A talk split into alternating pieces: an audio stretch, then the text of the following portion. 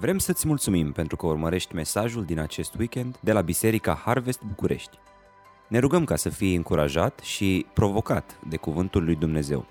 Poți afla mai multe despre noi pe www.harvestbucurești.ro Iată mesajul pastorului Adrian Rusnac. Directorul general al Organizației Mondiale de Sănătate a declarat că modul în care s-a extins în lume acest uh, coronavirus trebuie considerat o pandemie. Iar pandemiile nu sunt ceva ce întâlnești în fiecare an sau uh, la fiecare 10 ani. De ieri, în România, deoarece s-a depășit pragul de 100 de cazuri de coronavirus, coronavirus, România a intrat în scenariul 3, în care se ia măsuri noi de prevenție. Ba mai mult, Aseară, președintele României a decretat stare de urgență începând de luni, de mâine. În toată această perioadă, în lume, foarte mulți oameni au murit. Și un lucru este foarte, foarte clar. Trăim vremuri tulburi, cu toate că niciunul dintre noi probabil că nu ne-am așteptat să experimentăm astfel de momente. E bine, toate acestea ne determină să fim la zi cu toate știrile, la început curiozitatea, apoi îngrijorarea, stresul sau poate chiar frica ne împing să cunoaștem tot ceea ce se întâmplă. Vrem să știm toate detaliile. Uite așa ne gândim, uh, ne găsim pe noi înșine butonând telefoanele mobile, dând pe hot news, vrem să vedem câte cazuri de coronavirus um, sunt și la fiecare 5 minute, poate la fiecare minut, intrăm să vedem ce se mai întâmplă, câte cazuri mai sunt, oare ce se va întâmpla în țara noastră. Și știi care este problema cu asta? E o problemă destul de mare, că pe măsură ce aflăm mai multe, nu ne simțim mai în siguranță. Nu ne simțim mai confortabil, nu ne simțim mai protejați, ci cu cât stăm și ne gândim la toate astea mai mult și mai mult cu atât ne simțim mai în primejde, mai în pericol. Iată de ce în dimineața aceasta, împreună cu prezbiterii bisericii, am decis să continuăm seria noastră de mesaje în 1 Corinteni, nu pentru că vrem să ignorăm ceea ce se întâmplă în lume, ceea ce se întâmplă în România, ceea ce, ceea ce se întâmplă în orașul nostru București, ci pentru că Cuvântul lui Dumnezeu este ceea ce vorbește inimii noastre la timp și ne la timp. Poate că ni se pare că experimentăm o perioadă în care este total nepotrivit să devenim spiritual, să deschidem cuvântul lui Dumnezeu. Este momentul în care trebuie să ne igienizăm, trebuie să ne protejăm, trebuie să ne ferim, trebuie să facem tot ce ține de noi ca să stăm departe de acest virus. Dar vedeți, pentru că pericolul este ca în timp ce ne gândim la toate astea, mai tare să ne fie frică, mai tare panica să cuprindă inimile noastre, avem nevoie să auzim cuvântul lui, cuvântul lui Dumnezeu. Așa că Chiar dacă Gabi s-a rugat mai devreme, ce ar fi să o facem din nou, aș vrea și eu să mă rog peste inima mea, care este și ea inundată cu tot felul de gânduri în momentul acesta, ca Dumnezeu să-mi dea liniște mie și apoi voi, vouă, ca să auzim un cuvânt din partea lui Dumnezeu în dimineața aceasta. Ne rugăm Domnului. Tată din cerul, venim înaintea Ta în dimineața aceasta și îți mulțumim pentru că ne dai șansa aceasta modernă de a avea luxul să fim departe și totuși împreună în locuri diferite și totuși în același loc.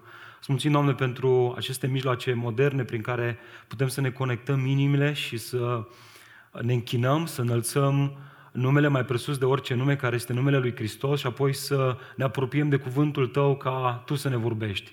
Doamne, vrea în dimineața aceasta să ne vorbești ai vrea, Doamne, în dimineața aceasta să ne dai capacitatea asta de a ne deconecta de la tot ce ne stresează, de la tot ce ne, ce ne, ce ne frământă chiar în momentul acesta și să lăsăm ca cuvântul Tău să ne încurajeze, să ne mustre dacă e nevoie și să ne vorbească într-un mod special.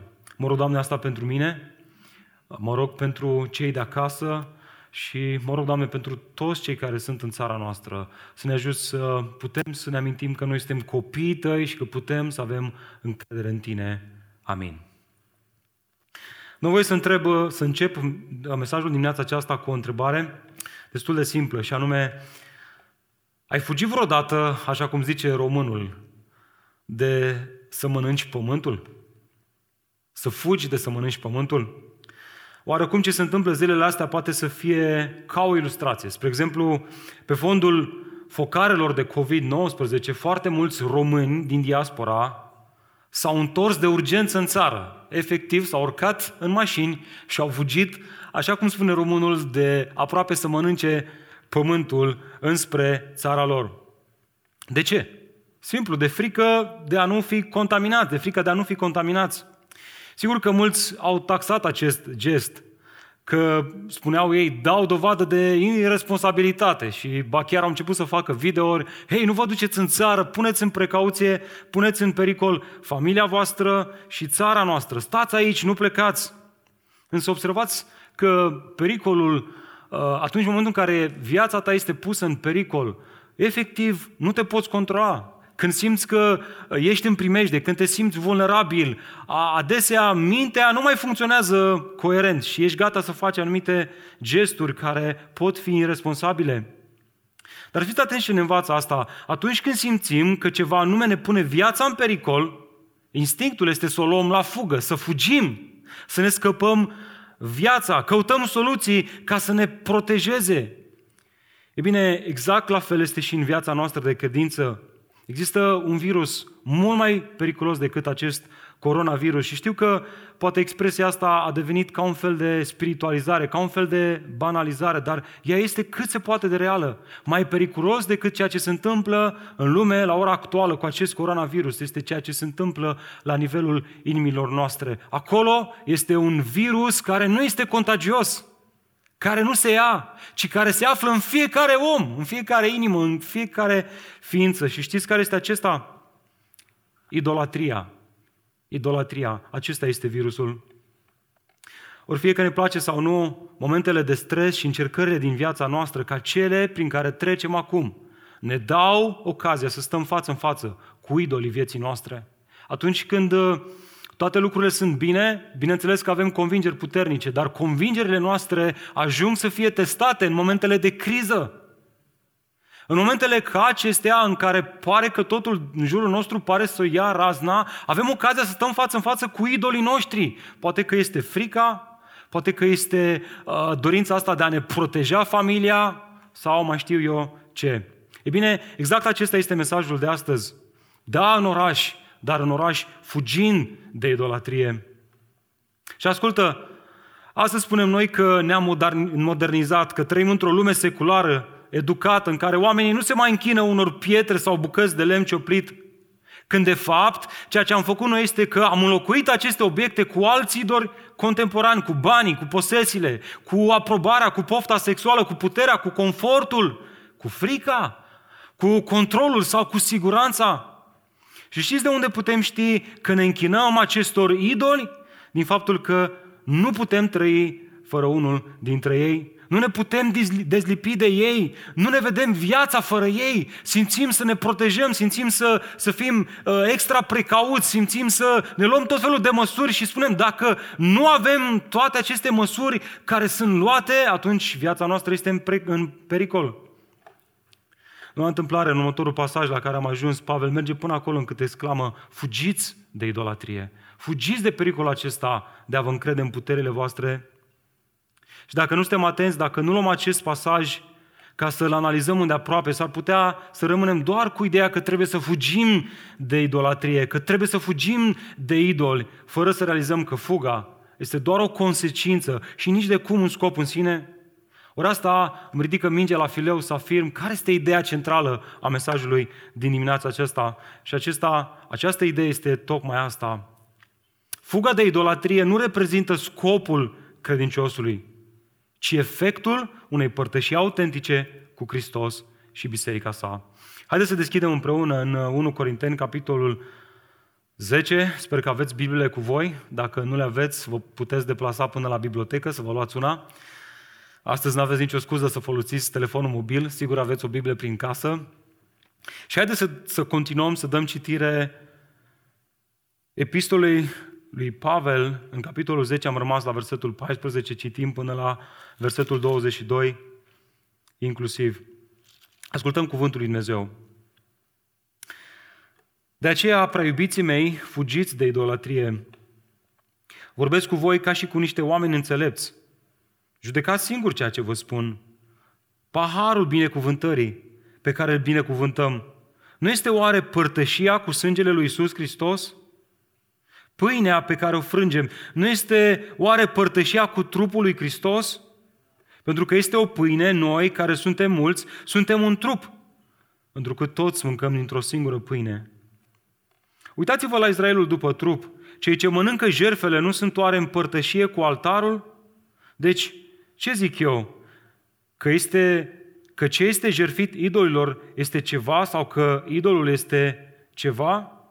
Nu, ci că jerfele păgânilor sunt aduse demonilor, nu lui Dumnezeu. Iar eu nu vreau ca voi să fiți în părtășie cu demonii. Nu puteți bea și paharul Domnului și paharul demonilor. Nu puteți lua parte și la masa dem- Domnului și la masa demonilor. Sau, vrea, sau vrem oare să-L facem gelos pe Domnul? Suntem noi mai puternici decât El? E bine, în momentele astea în care suntem atât de conectați cu așa de multe lucruri care se întâmplă în viața noastră, s-ar putea să luăm pasajul acesta și să spunem, nu are nicio relevanță, frate. N-are, nu este de actualitate, nu, nu conține uh, deloc cuvântul coronavirus în pasajele acestea și atunci nu mă interesează. Pentru că dacă vreau să citesc ceva în perioada asta, trebuie să fie ceva care în titlu să țină sau să conțină cuvântul coronavirus. Dar ați fi uimiți să realizați că în acest pasaj Dumnezeu are să ne spună mult mai mult decât credem noi uh, sau gândim cu privire la situația prin care trecem. Așa că ce ar fi să rămânem cu inima deschisă și chiar în momentele acestea să ne rugăm peste inima noastră, Doamne, vrei să-mi vorbești din textul acesta? Aș vrea să fiu deschis. Cu siguranță tu ai ceva să-mi spui. Oare ce vrei să-mi spui mie? Vorbește-mi. Nu-mi lăsa inima să se împietrească. Nu mă lăsa să fiu distras de alte lucruri. Ajută-mă să, să rămân conectat și ajută-mă să mă, să mă las modelat de cuvântul tău. E bine, întrebarea cu care navigăm în text în dimineața aceasta este chiar asta. Ce anume mă motivează să stau departe de idolatrie? Dacă Pavel ne dă acest îndemn, acest imperativ, fugiți de idolatrie, Întrebarea legitimă este, ok, ce anume mă ajută, mă motivează, mă îndeamnă să stau departe de idolatrie? Văd trei răspunsuri în textul nostru. Mai întâi, responsabilitatea de a judeca. Ceea ce te motivează să fugi de idolatrie, și am văzut că fuga de idolatrie nu este un scop în sine, ci este o consecință, în primul rând, este responsabilitatea ta personală de a judeca. Uitați-vă cu mine cum începe versetul 14. De aceea, prea iubiții mei. Haideți să ne oprim un pic aici. Este evident că Pavel se pregătește să ofere o concluzie. Observați expresia de aceea. Iată de ce ar trebui să ne întrebăm o concluzie cu privire la ce, Pavel? Care este concluzia pe care urmează să o dai și ea vine de pe ce ponton, de, din ce context, de unde, de unde ai luat-o tu? E bine, a luat-o chiar din capitolul 8, de acolo a pornit totul, în care vă aduceți aminte că Pavel își începe capitolul 8 cu această expresie, cu privire la mâncarea jerfită idolilor. Și deoarece astăzi practica idolatriei din secolul 1 nu este ceva ce întâlnim zilnic, trebuie să ne amintim ce semnifica ea în contextul respectiv. E bine, Corintul, ca orice altă așezare din bazinul mediteranean al vremii respective, era o cetate idolatră, ba mai mult politeistă, adică se închinau la mai mulți zei, aveau mai multe temple. Ca act de închinare înaintea zeilor, cetățenii acestor orașe aduceau jerfe la temple. Luau mâncarea, luau carnea, veneau cu ea la temple și o aduceau ca jerfe acestor zei, zeilor respectiv din templele respective. Asta era tot? Nu, categoric nu. Odată cu aceste jerfe venea la pachet și distracția. De obicei, templele aveau o sală pe care o numeau abatonul, în care existau mese, astfel că mai întâi se închinau uh, cu carnea lor acestor idoli în templele acestea păgâne, ca mai apoi să meargă în această sală de mese numită abatonul și să se distreze. De fapt, aceste temple erau precum restaurantele noastre moderne sau precum sălile de evenimente în zilele noastre, petrecerile, zile, zilele de naștere, toate aceste evenimente se desfășurau acolo. Astfel că întrebarea celor din Corint era una cât se poate de simplă. Oare noi credincioși, noi care suntem copiii lui Dumnezeu, putem să mergem în aceste temple și să mâncăm la aceste mese păgâne? E bine, în capitolul 8, Pavel clarifică adevărul esențial. Există un singur Dumnezeu, iar în consecință un, un idol este tot una cu nimic. Și tocmai acest adevăr îi determina pe unii să spună, păi, dacă există un singur Dumnezeu și dacă idolii sunt tot una cu nimic, Altfel spus, dacă suntem un pic mai open-minded, un pic mai deschiși, facem niște concluzii și e clar că putem să mergem să, ne, să mâncăm, cel puțin să mâncăm și noi la aceste mese în templele păgâne. Realitatea, spuneau ei, este că mâncarea, și a spus-o și Pavel chiar, nici nu ne apropie de Dumnezeu, nici nu ne depărtează de Dumnezeu. Așa că ce este neregulă să stăm la aceste mese și să mâncăm cu prietenii noștri? Și asta este, aveau dreptate. Dar ratau să vadă prin trăirea lor că prin asta îi răneau pe acei credincioși întorși de curând la Dumnezeu, pe care Pavel îi numește credincioși slabi sau am putea să-i numim noi imaturi. Aceștia fiind scoși de curând din idolatrie, din acest context idolatru, s-ar fi uitat la fraților credincioși din biserică, care aveau pretenția că sunt mai maturi, care continuau să meargă la templu și s-ar fi întrebat, până la urmă, sunt idolii tot una cu nimic sau nu? De ce oamenii aceștia, de ce credincioșii aceștia care au pretenția că sunt maturi, se duc și se închină împreună cu acești oameni ori astfel, conștiința lor era rănită, asta aducea în inima lor neliniște, asta aducea în, în inima lor frământare. Până la urmă, sunt idolii reali sau nu? Este un singur Dumnezeu sau nu? Așadar, iată concluzia din capitolul 8. De aceea, o mâncare, dacă o mâncare îl face pe fratele meu să se poticnească, atunci nu voi mânca niciodată carne ca să nu-l fac pe fratele meu să se poticnească. Și sublinează expresia asta niciodată. Dacă ceva din ceea ce fac eu îl rănește pe fratele meu, o să fac tot ce ține de mine ca să, să, să, să rămân de, departe, să rămân departe de asta ca să nu rănesc. E bine, cineva s-ar putea întreba, dar oare este posibil să trăiești atât de radical? Să trăiești în felul acesta și răspunsul lui Pavel vine în capitolul 9. În capitolul 9 Pavel spune, uite, există posibilitatea asta și am să vă dau exemplul meu. Eu, Pavel, apostol al lui Hristos, am venit la voi în Corint și am venit ca să vă slujesc, ca să vă predic Evanghelia, să vă spun despre Isus Hristos și am făcut asta de dragul Evangheliei. Și acum spune el, în toate astea eu am avut un drept. Eu am avut dreptul să cer de la voi ca să mă hrăniți în timp ce eu vă hrănesc din cuvânt. Aveam dreptul să vă cer ca voi să mă hrăniți pe mine, să aveți grijă de nevoile mele. Dar n-am făcut asta. N-am făcut asta, n-am făcut abuz de dreptul acesta, din contra, am renunțat la el de dragul Evangheliei.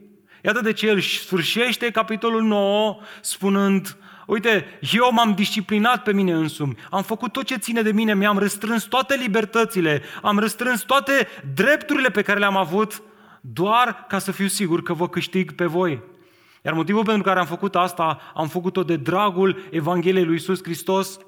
Altfel spus că am dat la o parte dorințele mele, poftele mele nici măcar nu mai intrau în discuție. Dar atunci când mă gândeam la libertățile și drepturile pe care le-am avut, Hristos și Evanghelia lui Hristos a lucrat ceva în inima mea încât mi-a dat puterea ca și pe acestea să, dau, să le dau la o parte, să renunț la ele ca să vă câștig pe voi, ca să, am, ca să am parte de un rod între voi prin predicarea Evangheliei lui Hristos. Ori asta îl duce pe Pavel în capitolul 10, la care ne-am uitat săptămâna trecută, iar de la versetul 1 până la versetul 13, de unde am început să citim și de unde am preluat astăzi, el spune, iată, există o problemă și anume problema este cu privire la ispite. În lumea noastră suntem înconjurat cu tot felul de ispite, cu tot felul de lucruri care se întâmplă, care cumva ne ispitesc, ne atrag înspre a le face. Pavel vorbește întâi despre ispită și pericolele lor. Acesta le oferă exemplul negativ al poporului Israel, care fiind în drum spre țara promisă, S-au lăsat distrași de nevoile lor legitime în loc să se încreadă în Dumnezeu că le va purta de grijă. Consecința au murit. Care este lecția pentru noi? Este una cât se poate de clară. Și noi astăzi suntem în drum spre Cananul veșnic. Și noi astăzi suntem în pustie. Și vedeți, de multe ori suntem așa de neliniștiți de tot ce se întâmplă în lumea noastră cu coronavirus, dar de ce suntem surprinși? Suntem în pustie. Noi n-am ajuns la destinație. Dar Dumnezeu ne-a promis un canan veșnic, ne-a promis o veșnicie, dar ar trebui până în, până în punctul în care ajungem acolo să ne amintim că vom fi ispitiți. Și probabil că în perioada asta ispita cea mai mare este să ne fie frică și să ne încredem în puterile noastre. Să ne încredem în puterile noastre de a ne izola, să ne încredem în ceea ce am putea face noi.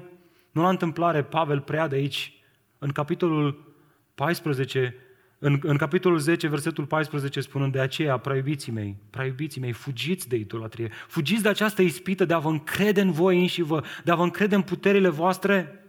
Frate, dar stai un pric. Idolatria ține de, de aceste popoare din antichitate care se închinau la soare, la copaci sau la pietre, despre care credeau că poartă în ele puterea de a le aduce fericirea. Dar fii atent, dacă studiezi acest aspect în Scripturi, vei, vei remarca repede că idolatria nu este doar un act exterior, ci o realitate interioară care se ascunde în inimile noastre, în inima mea și în inima ta. De fapt, tema idolatriei este un, una centrală în Scriptură. Haideți să ne amintim că cele 10 porunci găsite în Exodul încep cu porunca să nu ai alți Dumnezei în afară de mine. Iar în consecință, a doua poruncă este logică. Să nu-ți faci chip cioplit ca să-i, se, ca să-i te închini. Observați, nervul problemei nu stă în obiectivul respectiv, nu în obiectul respectiv. Nu, nu în ceea ce îți faci tu cu mâinile tale, ci în modul în care te raportezi la lucrul pe care îl faci cu mâinile tale. Și asta este problema, că toate lucrurile din creația lui Dumnezeu, la care El însuși s-a uitat la sfârșitul facerii și a afirmat, toate sunt bune, dacă nu suntem atenți pot deveni atât de ușor un idol pentru noi. Și acum, și cum arată asta în mod practic? Păi cele 10 porunci se finalizează în felul acesta și ne spune, iată, să nu poftești casa semenului tău, să nu o poftești pe soția semenului tău, să nu poftești sclavul sau sclava lui, boul sau asinul lui și nici vreun alt lucru care este al semenului tău. Observați legătura dintre să nu ai el Dumnezeu în afară de mine, să nu-ți faci chip cioplit și să te închini lui, ca la final cele 10 porunci să se, să se închidă cu să nu poftești. Observați de unde vine idolatria? Nu din lucrurile create, ci din inima omului care poftește. Problema nu este cu casa vecinului, ci cu intensitatea cu care o dorești în inima ta. De fapt, Noul Testament vorbește și el despre idolatrie și ascultă cu mare atenție Pavel avertizează că locomia este închinare la idoli. Lăcomia? Da, lăcomia. Dar ce este lăcomia? Păi este o dorință nemăsurată de a mânca sau de a bea. Și asta descoperă modul în care Noul Testament vorbește despre idoli. Știți cum vorbește Noul Testament despre idoli? Acesta folosește termenul grecesc epitumia, care apare de 39 de ori în Noul Testament. El descrie o dorință sau o poftă exagerată și disproporționată cu privire la un obiect sau o persoană. Auzi, Adidas și tăi pot să devină un idol pentru tine. Um, portofelul tău, fie el vechi și jerpelit. În momentul în care te uiți la el cu intensitate și ajungi în punctul ăla în care spui, băi, n-aș putea să trăiesc fără chestia asta din viața mea, poate să fie un lucru sau o persoană, deja ai o problemă cu idolatria Observați conexiunea evidentă pe care Scriptura o face între idolatrie și dorințele sau poftele exagerate ale inimii noastre? Ori asta este atât de relevantă, ideea asta este atât de relevantă pentru noi astăzi. Știți de ce? Pentru că tot ce se întâmplă în jurul nostru în zilele astea are menirea să ne împingă înspre dorința de siguranță. Nu? Fiecare dintre noi ne-am gândit mai mult sau mai puțin, măi, cum aș putea să fiu în siguranță? Cum aș putea să-mi protejez familia? Poate că ne-am dat, am trimis mesaje la cei de acasă, că avem părinți mai în vârstă. Stați acasă! Vă rugăm frumos, stați acasă! Nu vă expuneți! Sigur, este precauția bună? Bineînțeles că da. Este prevenția bună? Bineînțeles că da. Însă când ea devine o dorință exagerată și disproporționată aceasta ne arată că ea poate să devină un idol care ne comandă să ne închinăm lui. Iar astfel acționăm cum ne dirigează acest idol, cum vrea el. David, David Paulson, un autor excelent pe chestiuni ce țin de consiliere biblică, comentează tocmai acest aspect spunând următoarele. Poftele firii este o expresie care sumarizează tot ce este greșit cu privire la om în ochii lui Dumnezeu. În păcat, în păcat, oamenii se întorc de la Dumnezeu pentru a sluji propriile lor pofte sau dorințe. Și acum ascultă. Prin har și doar prin har se întorc spre Dumnezeu de la poftele lor. Potrivit cu evaluarea făcută de Domnul, spunea el, noi toți am trăit în poftele naturii noastre păcătoase. Cei ce nu sunt în Hristos trăiesc controlați de ceea ce doresc, de ceea ce poftesc, de ceea ce vor. Și sigur, trăiesc pentru bani, reputație, succes, înfățișare, sex, pentru ce altceva să trăiască, se întreabă ei. Și acesta este momentul în care cei din Corint se întrebau, Pavel, dacă idolii sunt de fapt poftele și dorințele noastre rele pe care le vrem cu o intensitate disproporționată, cu, cu, cu o intensitate atât de mare, cum am putea să scăpăm de ei? Cum am putea să fugim de acești idoli din viața noastră? Poate că e vorba de idolul uh, pornografiei, poate că este vorba de idolul, uh, eu știu, ne iubim partenerul mai mult decât ar trebui, poate că copiii, poate că casa, poate că chiar e frica în zilele astea. Cum putem fugi de acești idoli? Știți cum? Ne spune Pavel în continuare, sunt două resurse spirituale prezente în fiecare credincios, care ne ajută să judecăm într-un mod sănătos. Mai întâi, înțelepciunea spirituală. Uitați-vă cu mine în versetul 15. Vorbesc cu voi ca și cu niște oameni înțelepți. Înțelepciunea la care face referire Pavel aici nu era înțelepciunea sofiștilor vremii. De fapt, adjectivul grecesc folosit aici nu are nimic de a face cu termenul grecesc sofia, care este tradus cu înțelepciunea lumii. Pavel folosește aici un adjectiv care în limba greacă sună chiar, chiar așa, pronimos, care se mai poate traduce și cu oameni sensibili, oameni rezonabili sau chiar, ascultă, interesant, oameni prudenți. Prudenți cu privire la ce? Evident, din context, cu privire la idolatrie.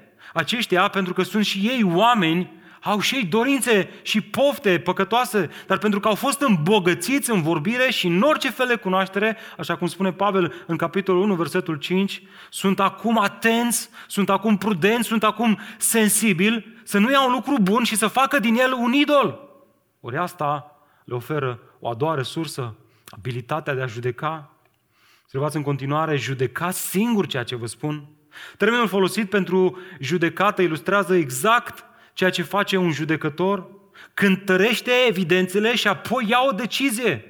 E bine, Pavel spune, voi aveți înțelepciunea necesară și abilitatea spirituală de a discerne între ce este bun și ce este rău. Nu așteptați să vină predicatorii, păstorii, liderii de grup mic, prezbiterii sau alți lideri spirituali să decidă pentru voi. Voi aveți abilitatea, în vremurile acestea grele, să judecați de unui singuri. Chiar dacă poate nu putem să ne întâlnim la biserică, chiar dacă poate nu putem să ne bem cafea o duminică dimineața, Dumnezeu v-a dat, ne-a dat la toți tot ce avem nevoie, toate resursele necesare să judecăm noi înșine. Cum? Păi, în primul rând, având cuvântul lui Dumnezeu, ați fost îmbăgățiți cu tot ce aveți voi nevoie și Duhul Sfânt al lui Dumnezeu care ne va arăta și ne va duce și ne va călăuzi în tot adevărul. Iată lecția. Lecția este asta. Fuga de, idol, de, fuga de idolatrie este un imperativ relevant doar pentru un atlet chemat, transformat și antrenat de Duhul Sfânt al lui Dumnezeu. Lucrurile astea sunt foarte ciudate pentru cineva care n-a experimentat nașterea din nou, dar pentru cineva care a avut parte de această schimbare, lucrurile astea sunt fenomenale. Imaginează-ți că am aduce aici o ganteră de fitness de 50 de kilograme și am porunci unui copil să fugă afară cu ea. Ar putea să facă asta? Categoric nu. Fuga de idolatrie și deci fuga de pofte și plăceri lumești este ceva ce doar cel născut din nou poate împlini. Ceva despre care profetul Ezechiel a vorbit cu mulți ani în urmă și care urma să se întâmple nou legământ. Știți ce? Iată, vă voi stropi cu apă curată și veți fi curați, spunea profetul. Vă voi curăți de toate necurățiile voastre și de toți idolii voștri. Vă voi da o inimă nouă și vă voi pune înăuntru vostru un duh nou. Voi îndepărta inima de piatră din trupul vostru și vă voi da o inimă de carne, voi pune Duhul meu înăuntrul vostru și vă voi face să urmați hotărârile mele, să păziți legile mele și să le împliniți chiar în momente de criză, chiar în momente grele. Dragilor, firul roșu al Scripturii este cât se poate de clar, ne naștem morți în păcatele și plăcerile noastre, ne naștem cu acest virus al idolatriei. Ne naștem cu El, încă de mici, ne naștem cu El. Ceea ce ne face să fim neplăcuți înaintea lui Dumnezeu nu este doar faptul că am păcătuit foarte mult, ci că avem inimi care își doresc și poftez lucruri cu o intensitate disproporționată. Soluția? Singura soluție? Este aceea în care Duhul Sfânt, prin cuvânt, prin Evanghelie, ne noiește inimile, ni le stropește, ni le curăță și ne dă inimi noi, pe care Dumnezeu o face doar prin predicarea Evangheliei și prin puterea Duhului Sfânt. Observați? Împlinirea poruncilor lui Hristos depinde de această lucrare supranaturală de transformare a inimii. Frate, stau și mă întreb, eu am avut oare parte de asta? Mă uit la textul acesta, chiar acum, de pe canapea mea. Și mă gândesc, oare eu am avut parte de această nuire a inimii? Oare eu am capacitatea asta de a fugi de idolatrie? Gândește-te în felul acesta. Gândește-te la idolii din viața ta. Poate că sunt 2, 3, 4, 5, nu știu câți ai, nu știu câți îți descoperă Duhul Sfânt acum. Și întreabă-te următorul lucru. Poți să ții aceste lucruri, aceste dorințe în mâini cu mâinile deschise fiind gata să renunți oricând la lucrul respectiv? Sau mai degrabă te uiți la aceste dorințe din viața ta cu pumni închiși, poate aproape de piept, încrucișat, nu, vrea, nu, vrem să, nu, vrea să, nu vrem să ne ia nimeni. În funcție de asta, în funcție de răspunsul la întrebarea asta, știi dacă o dorință pe care o ai este una idolatră sau nu? Și cred că asta este ceva cât se poate de relevant pentru noi astăzi, pentru că cu toții vrem să ne protejăm, cu toții vrem să stăm departe de acest virus. Dar vedeți, întrebarea este măsurile noastre de precauție. Îngrijorarea noastră este una pe care o ținem în, pâi, în palmele noastre cu palmele deschise, conștienți că suntem uh, protejați în mod ultim doar de Dumnezeu? Sau le ținem cu pumni închiși, conștienți că de noi depinde în mod ultim sănătatea noastră? Dacă este varianta a doua, noi nu fugim de idolatrie, ci noi fugim înspre idolatrie. Și asta este cu cât, cu cât ne gândim mai mult la frica noastră, cu cât ea va lua, va prelua controlul nostru, panica se va instaura în inima noastră și noi, Biserica lui Hristos, în loc să fim sare în lumea noastră, o să fim paralizați de frică. Și în loc să ajutăm, nu o să putem face asta. Și știți care e treaba? Treaba este că nu poți judeca sănătos toate astea în lipsa lui Hristos. Nu întâmplare Pavel continuă. Ce anume mă motivează să stau departe de idolatrie, am văzut responsabilitatea de a judeca în al doilea rând, realitatea părtășiei creștine. În continuare, Pavel nu face altceva decât să detalieze realitatea părtășiei creștine, așa cum este ea. Pentru că, vedeți, asta este problema. Asta era problema celor din Corint, deoarece uitaseră sau ignoraseră implicațiile profunde pe care această părtășie le are sau le avea, erau lipsiți, erau ispitiți să continue să trăiască în idolatrie. Ori asta este extrem de relevant și pentru noi astăzi. Adesea, deoarece nu realizăm cât de profundă este realitatea părtășiei creștine, asta pe care o facem noi acum, online. Adesea neglijăm cât de, cât de important este momentul acesta care ne stă înainte. Faptul că ne luăm puțin timp și ne gândim la Cuvântul lui Dumnezeu, putem ușor să fim ispitiți și să fim atrași în tot felul de dorințe care ajung să devină atât de intense încât ele sunt și vor fi idolatre.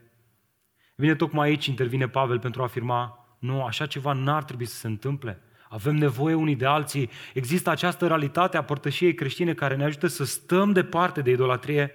Iată de ce în continuare el ridică două întrebări sau pune de două ori întrebarea nu este oare? Nu este oare? Corintenilor, nu este oare? Altfel spus, voi știți bine că așa este, dar de ce vă purtați de parcă nu ar fi așa? Ar fi așa ce? Iată cele două dimensiuni ale părtășiei creștine. Mai întâi, părtășia cu Hristos. Uitați-vă cu mine versetul 16. Paharul binecuvântării pe care îl binecuvântăm. Nu este oare părtășia cu sângele lui Iisus Hristos? Pâinea pe care o frângem, nu este oare părtășia cu trupul lui Hristos? Dragilor, observați, vă rog, ce spune Pavel aici. Participarea la masa Domnului nu este o experiență trivială, obișnuită, ci este una plină de semnificație. Paharul la care Pavel face referire aici avea în vedere rodul viței și ilustra sângele lui Hristos curs pe cruce, semnul noului legământ. Pe de altă parte, pâinea la care face referire aici ilustra trupul lui Hristos frânt pe cruce pentru noi. Ascultă, Luând parte la această masă fizică, credinciosul comunica faptul că este în părtășie spirituală cu Hristos. Iar, iar termenul grecesc pentru părtășie, koinonia, mai poate fi tradus și comuniune sau, sau cu asociere. Și aici apare problema. Că noi evanghelicii, fără să ne dăm seama, am ajuns să banalizăm acest, ma, acest act al mesei Domnului. Știți cum? Ne ajută istoria.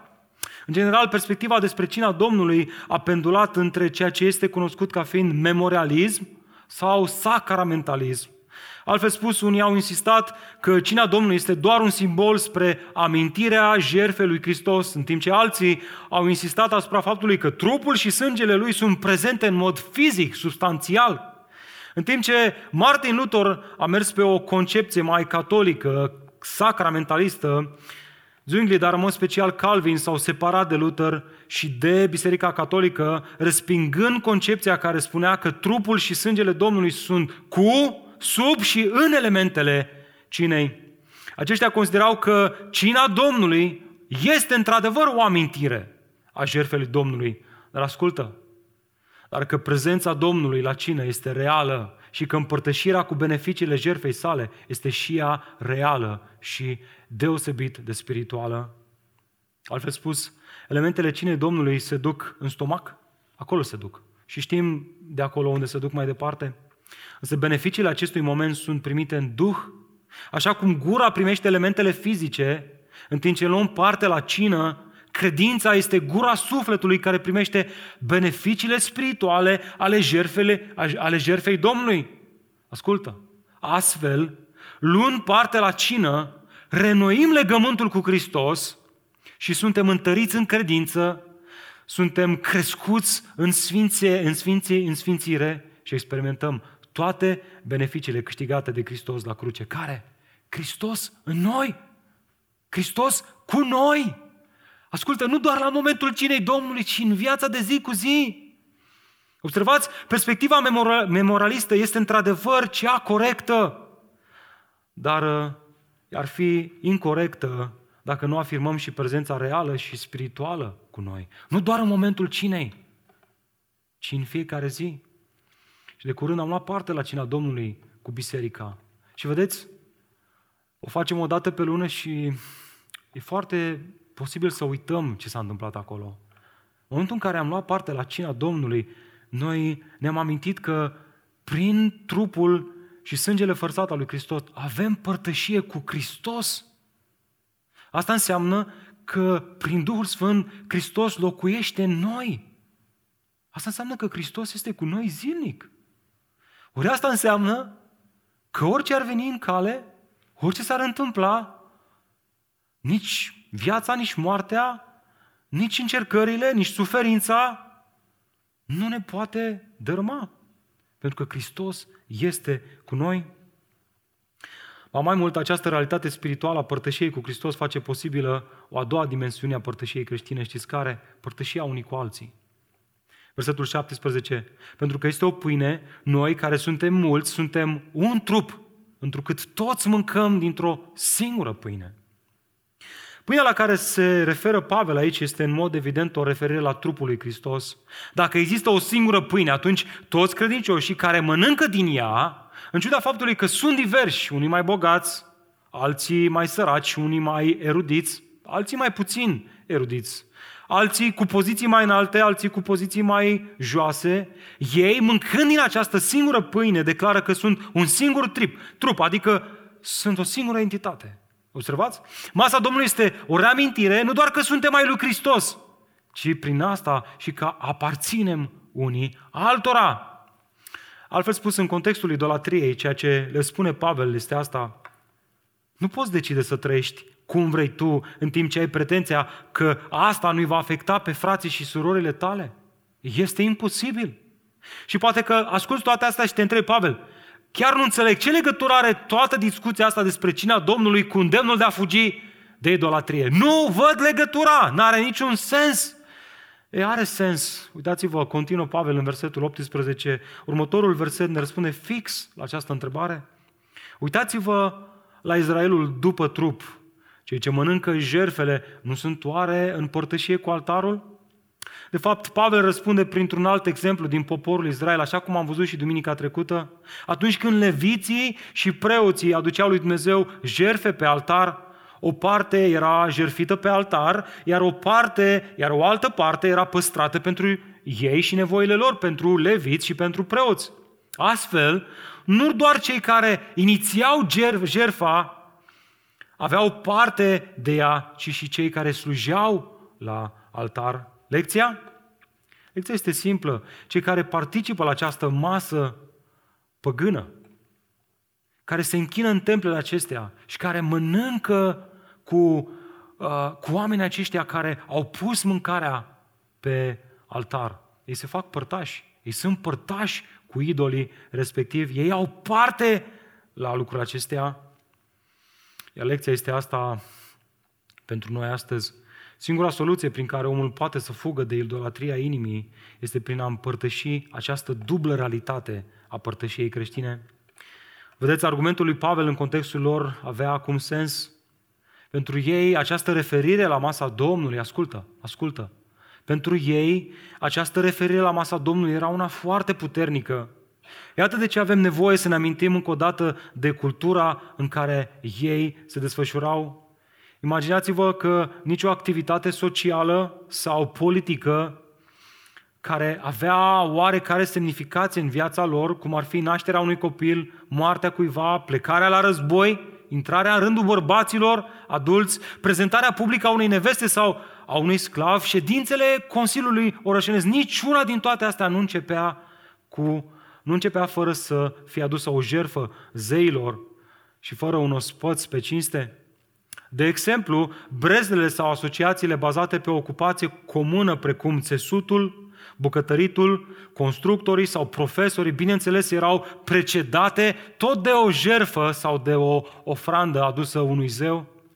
Dacă erai credincios, tu nu puteai participa la toate aceste jerfe. Ba mai mult, ascultă, sala de sport, gimnaziul, era la fel de popular ca Facebook-ul în zilele noastre. Grecii fiind dependenți de exerciții fizice de câteva ori pe săptămână, ei trebuiau să meargă acolo. E bine, fiecare gimnaziu în parte era dedicat unui zeu.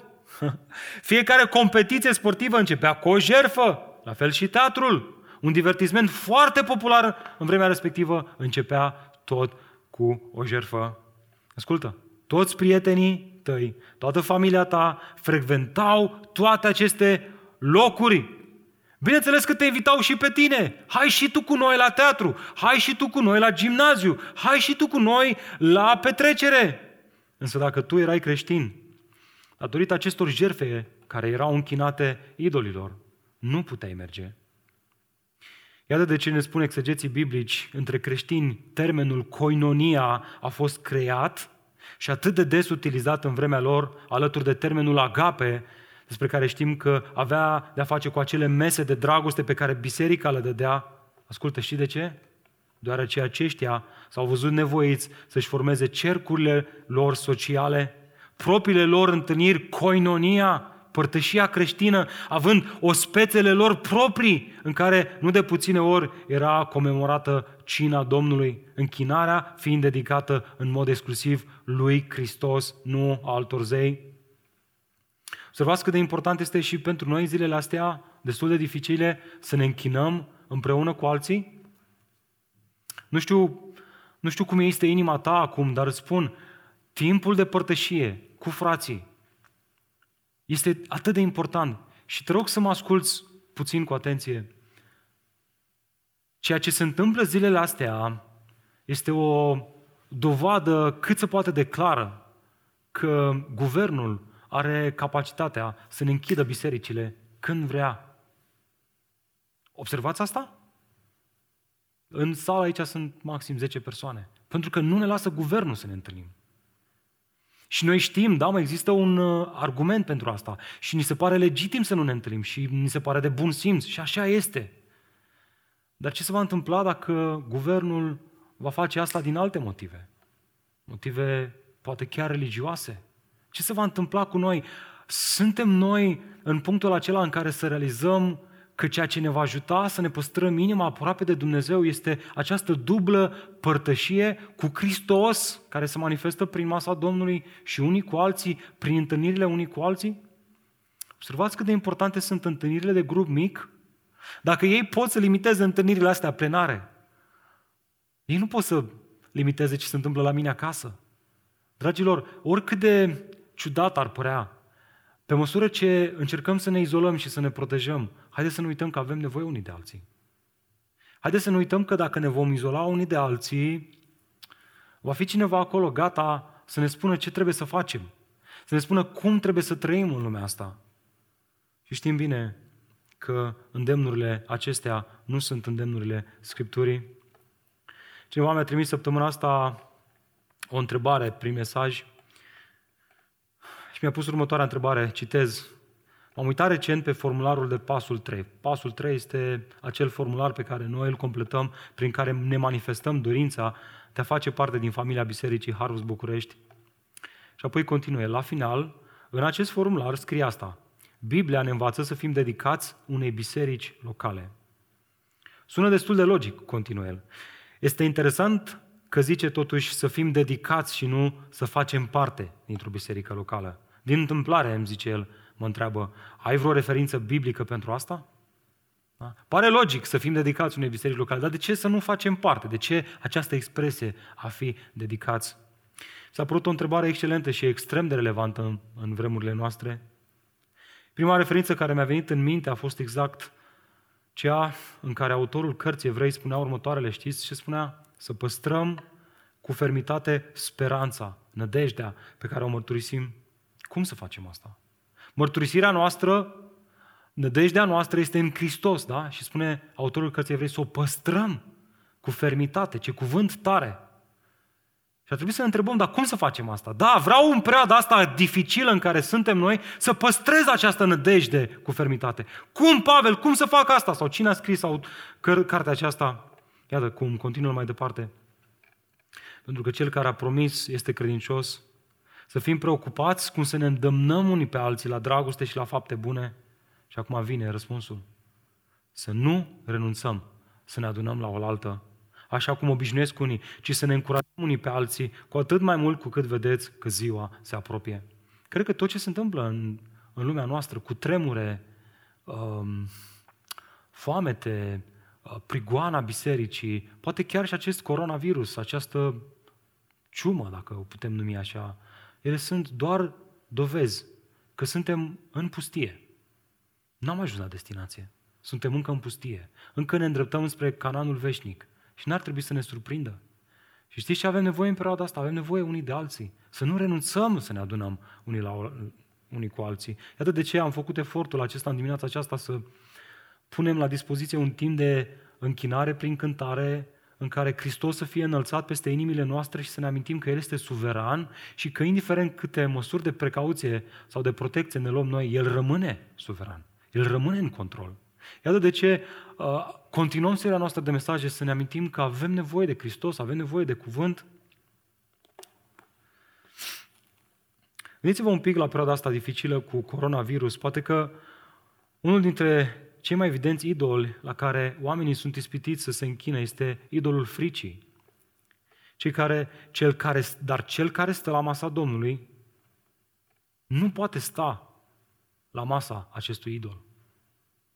Nu poți să stai la masa Domnului, așa cum am făcut-o duminica trecută, și să-ți amintești că cel care are părtășie cu Hristos și amintește că Hristos este prezent cu el zilnic în el și să-i fie frică. Nu are sens. Nu are niciun sens. În dragostea lui Hristos nu este frică. Îngrijorarea nu vine de la Dumnezeu. Da, trebuie să ne îngrijim, dar nu să ne îngrijorăm. Îngrijorarea nu vine de la Dumnezeu, E bine, tocmai asta facem în dimineața aceasta, ne-am adunat ca să ne amintim că nu avem niciun motiv, motiv de îngrijorare. Chiar dacă vor fi persoane din biserica noastră care vor fi afectate de acest virus, tot nu avem motive de îngrijorare. Pentru că Dumnezeu lucrează prin toate astea. Pentru că El este un tată care nu, nimic nu se întâmplă fără aprobarea Lui. Atât de ce Charles Spurgeon merge până acolo încât spune suveranitatea lui Dumnezeu este perna pe care mi-așez capul în fiecare seară. Când știu că Dumnezeu este în control, Pe asta este perna pe care mi-așez capul.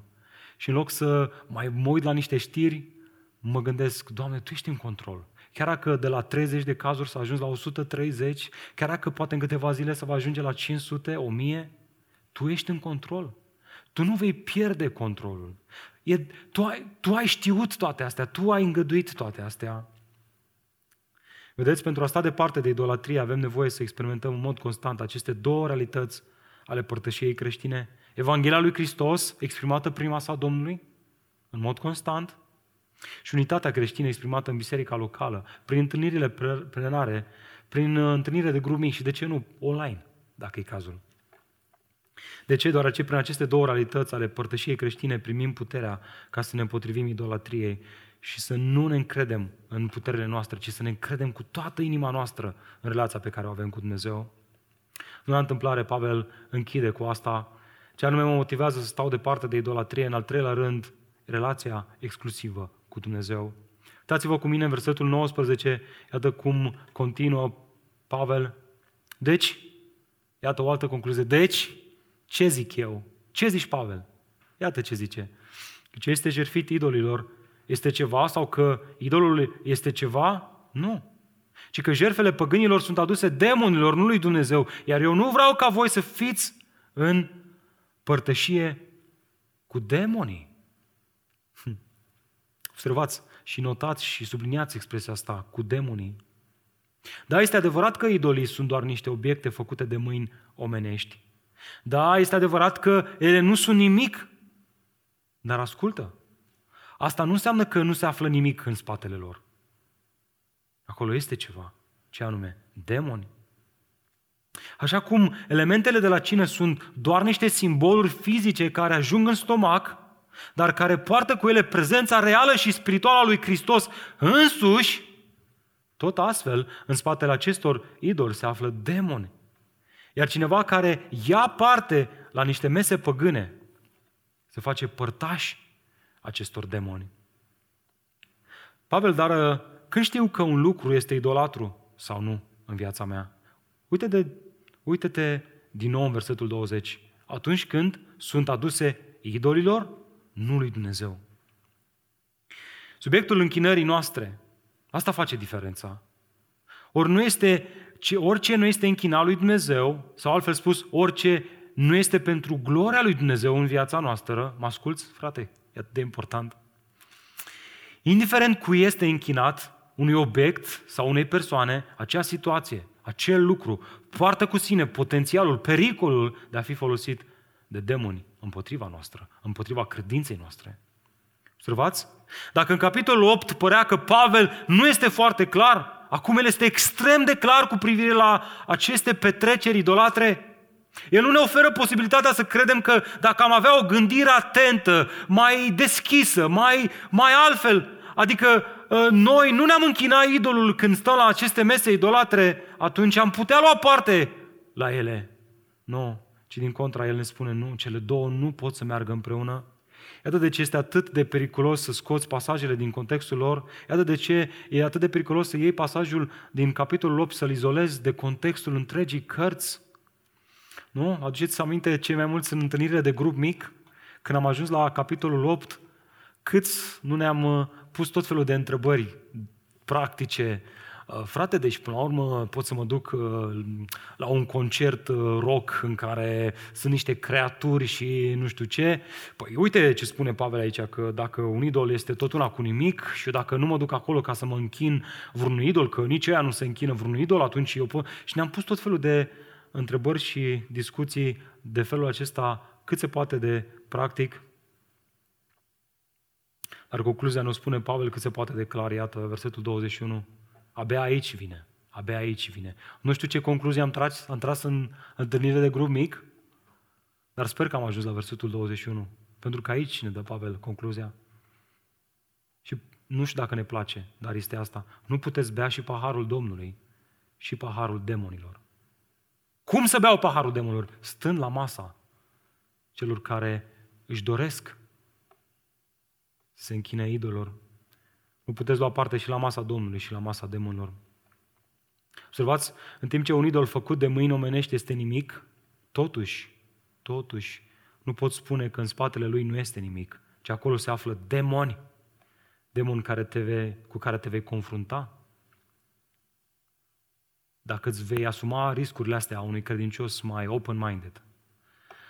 De fapt, C.S. Lewis, în scrisorile lui Zgândărilă, am pus mâna pe ea recent, i-am dat-o lui la să o citească, că rămăsese fără cărți. și mi-a dat înapoi și a zis, tată, e plină de înjurături. Cum dai cartea asta? Vorbește numai despre draci. În cartea asta, foarte interesant, merită citită, poate că m-am grăbit să-i o dau, poate că nu e momentul în viața lui să o citească pe asta, dar el spune ceva interesant. Există două greșeli legale și opuse pe care noi, rasa umană, le putem face în legătură cu demonii. Una este să nu credem în existența lor. Cealaltă este să credem și să avem pentru ei un interes exagerat și bolnăvicios. În ce îi privește pe demoni, spunea C.S. Lewis, ei sunt la fel de mulțumiți de ambele greșeli. Și aclamă cu aceeași încântare un materialist, care evident nu afirmă demonii, sau un vrăjitor care evident îi afirmă într-un mod exagerat de tare. Dragilor, vedeți, iată de ce trebuie să fim în stare, prin cunoașterea Evangheliei, prin cunoașterea lui Hristos, să distingem ce este bine și ce este rău în viața noastră. Uneori mă întreb, oare nu ne-am învățat noi cu materialismul, cu confortul, cu siguranța, cu cariera, cu posesiile, încât nici nu mai realizăm demonii din spatele la toate acestea? Nu trăim într-o lume în care spunem noi, domnule, în secolul 21 nu mai există demoni. Și ne-am învățat atât de tare cu materialismul și cu lumea asta seculară, cu gândirea seculară, încât spunem noi, nu, demon nu există. Și dracu se bucură. El zice, luați mai mult, luați mai mult, mai multă siguranță, mai multe camere de supraveghere, mai multe sisteme de protecție, ă, mai multă igienă, luați mai mulți bani, luați mai multă carieră, luați mai mult, bucurați-vă mai mult, îmbrățișați acest idol mai tare, Căutați să-i aveți în viața voastră mai tare. Super, eu mă bucur, nicio problemă. Și suntem noi, sigur că suntem bine. Chiar mă întrebam Apostolul Pavel, care scrie 1 Corinteni, dacă ar veni în București și s-ar plimba prin centru vechi, s-ar plimba pe la Terme, pe la Cocoșatul, unde mănâncă oameni mici, ce ar spune despre orașul nostru? Și răspunsul este nu știu. Nu știu ce ar fi spus. Dar știu ce a spus cu privire la Atena. Iată, în timp ce Pavel îi aștepta în Atena, i s-a întărătat Duhul în el când a văzut că cetatea era plină de idoli. Așa a fost din tot, din totdeauna și așa va fi mereu. Poporul Israel a experimentat idoli. Atena, în vremea lui Pavel, era plină de idoli. Bucureștiul este plin de idoli. Noi nu ar trebui să maximizăm demonii din spate acestor idori, dar nici nu ar trebui să-i minimalizăm. N-ar trebui să vedem un demon în spatele fiecărui capac de Coca-Cola, dar nici n-ar trebui să spunem, a, putem să facem ce vrem noi, că nu e nicio problemă. Dar ce ar trebui să facem noi? Pe, pe ce ar trebui să ne concentrăm? Pe, pe răspunsul la întrebările lui Pavel, iată, versetul 22. Sau oare vrem să-L facem gelos pe Domnul? Suntem noi mai puternici decât El? Ascultă-mă puțin, frate. Evident, gelozia este stârnită atunci când noi cochetăm cu idolatria. Și am aflat în dimineața aceasta că idolatria are de-a face cu acele dorințe în Noul Testament, care manifestă o intensitate disproporționată exagerat de mare, cu privire la un lucru chiar, și, chiar fiind legitim. Iată ce a afirmat Dumnezeu într-o împrejurare în care poporul Israel s-a îndepărtat de Dumnezeu și s-a apropiat de idoli. Citez, îmi voi ascunde fața de ei, a zis el, și voi privi la sfârșitul lor, căci sunt o generație pervertită, sunt niște copii necredincioși, m-au provocat la gelozie prin ceea ce nu este Dumnezeu. Și m-au mâniat prin ce? Prin idolii lor de nimic. Iată lecția pentru noi. În timp ce cauți să pretinzi sau în, ce, în timp ce căutăm să pretindem că idolii nu sunt nimic în viața noastră, Dumnezeu pretinde că nu are nimic în comun cu noi. Nu poți să pretinzi că bă, eu pot să trăiesc cum vreau eu, lasă-mă, Dumnezeu m-a mântuit, eu sunt pe veci mântuit, n-am nicio problemă, gata, de acum încolo pot să fac ce vreau eu. O persoană care afirmă asta este o persoană despre care Dumnezeu spune, eu n-am nimic de a face cu tine. Fugi de la mine, nu te-am cunoscut niciodată. Doamne, dar n-am făcut noi minuni în numele Tău, n-am făcut noi și... Nu v-am cunoscut niciodată. O persoană care a fost născută din nou cu adevărat este o persoană care își evaluează mereu inima și caută ca prețuirea lui cea mai mare, închinarea lui cea mai mare să fie adresată doar lui Dumnezeu și numai lui Dumnezeu. Este ca atunci când îți pui inima pe tavă înaintea unei alte persoane de sex opus cu care intenționezi să te căsătorești te întreb, dacă ai afla că acea persoană spune că te iubește, dar o vezi apoi că se sărută cu un alt bărbat sau cu o altă femeie, ce ar strâni în tine asta? Nu cumva gelozie? Nu cumva te-ar duce în punctul în care să spui, da, nu e nimic între noi. Dau seama că totul a fost un fals. Cum poți să faci așa ceva? Cum ai putut să mă minți în felul acesta? Vedeți? Noi, atunci când îmbrățișăm idoli, lucruri pe care îi facem să fie mari, cu o intensitate mare și dezechilibrată. Prin asta transferă, tra, transmitem că noi nu iubim pe Dumnezeu. Să observați din text că Pavel nu spune că Dumnezeu era gelos pe ei, ci că există posibilitatea să-L facă gelos pe Dumnezeu. Și cred că aceeași posibilitate există și pentru noi, chiar în perioada asta. În perioada asta de criză, noi, Biserica lui Hristos, Dragilor, există posibilitatea să-L facem gelos pe Dumnezeu. Știți prin ce? Prin faptul că Dumnezeu se uită la noi și spune, băi, în loc să alergați înspre mine, în loc să căutați fața mea, în loc să vă încredeți în mine, voi vă temeți. Sunteți neliniștiți. Um, vă încredeți în puterile voastre. De ce nu veniți la mine? Și mă rog ca Biserica lui Dumnezeu și pentru că noi, prezbiterii bisericii, Harvest București suntem responsabili față de această biserică. Mă rog ca noi, ca și biserică, să nu facem asta. Haideți să nu-L facem gelos pe Dumnezeu. Haideți să ne încurajăm unii pe alții și să ne amintim că avem nevoie unii de alții, avem nevoie să ne amintim de Hristos și avem nevoie să ne încredem în Hristos. Charles Spurgeon, făcând referire la aceste vremuri din urmă, pe care le trăim și noi astăzi, Biserica lui Hristos spunea, în această perioadă de timp atât de superficială, spunea el, este așa de ușor să consideri pe cineva fanatic dacă îl iubește pe Mântuitorul, iar dacă acesta urește puterile răului, să-l numești chiar un habotnic. Chiar mă gândeam, ce ar fi în dimineața aceasta să ne rugăm ca Dumnezeu să ne facă pe noi fanatici al lui Hristos. Să folosim oportunitatea asta să împărtășim oamenilor din jur um, că noi iubim pe Mântuitorul și ne încredem în Mântuitorul. Da, ne luăm măsuri de precauție, dar niciodată aceste măsuri de precauție pe care le luăm noi uh, și care fac parte din dorința asta de a preveni dezvoltarea acestui virus în țara noastră, ele nu, nu, nu, nu sunt și n-au cum să fie încrederea noastră de plină. Da? Oricât de mult am dat share la videouri și postări, stați acasă, stați acasă, stați acasă, dacă nu ne protejează Dumnezeu, e vai de noi. De aceea noi, noi trebuie să fim fanatici, dacă vreți, în perioada asta. Și să ne spunem, în timp ce facem toate astea, în timp ce suntem înțelepți, în timp ce ne protejăm, în timp ce stăm acasă, căutăm metode să fim împreună și să ne încurajăm că avem nevoie de ajutorul lui Dumnezeu. Haideți să ne plecăm în rugăciune chiar în momentele acestea. Tată, îți mulțumim dimineața aceasta că ne-a tras atenția încă o dată cu privire la pericolul idolatriei. Doamne, îți mulțumim că ne-ai amintit că în Noul Testament idolatria nu este altceva decât aceste dorințe dezechilibrate, fie, fie în lucruri sau persoane care sunt legitime, care sunt bune.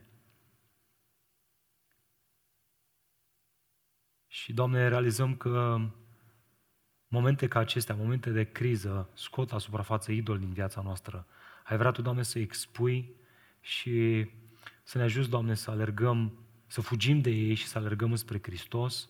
stânca noastră, temelia noastră. Doamne, manifestăm dependența totală față de Tine. Am vrea în dimineața aceasta să cântăm că avem nevoie de Tine.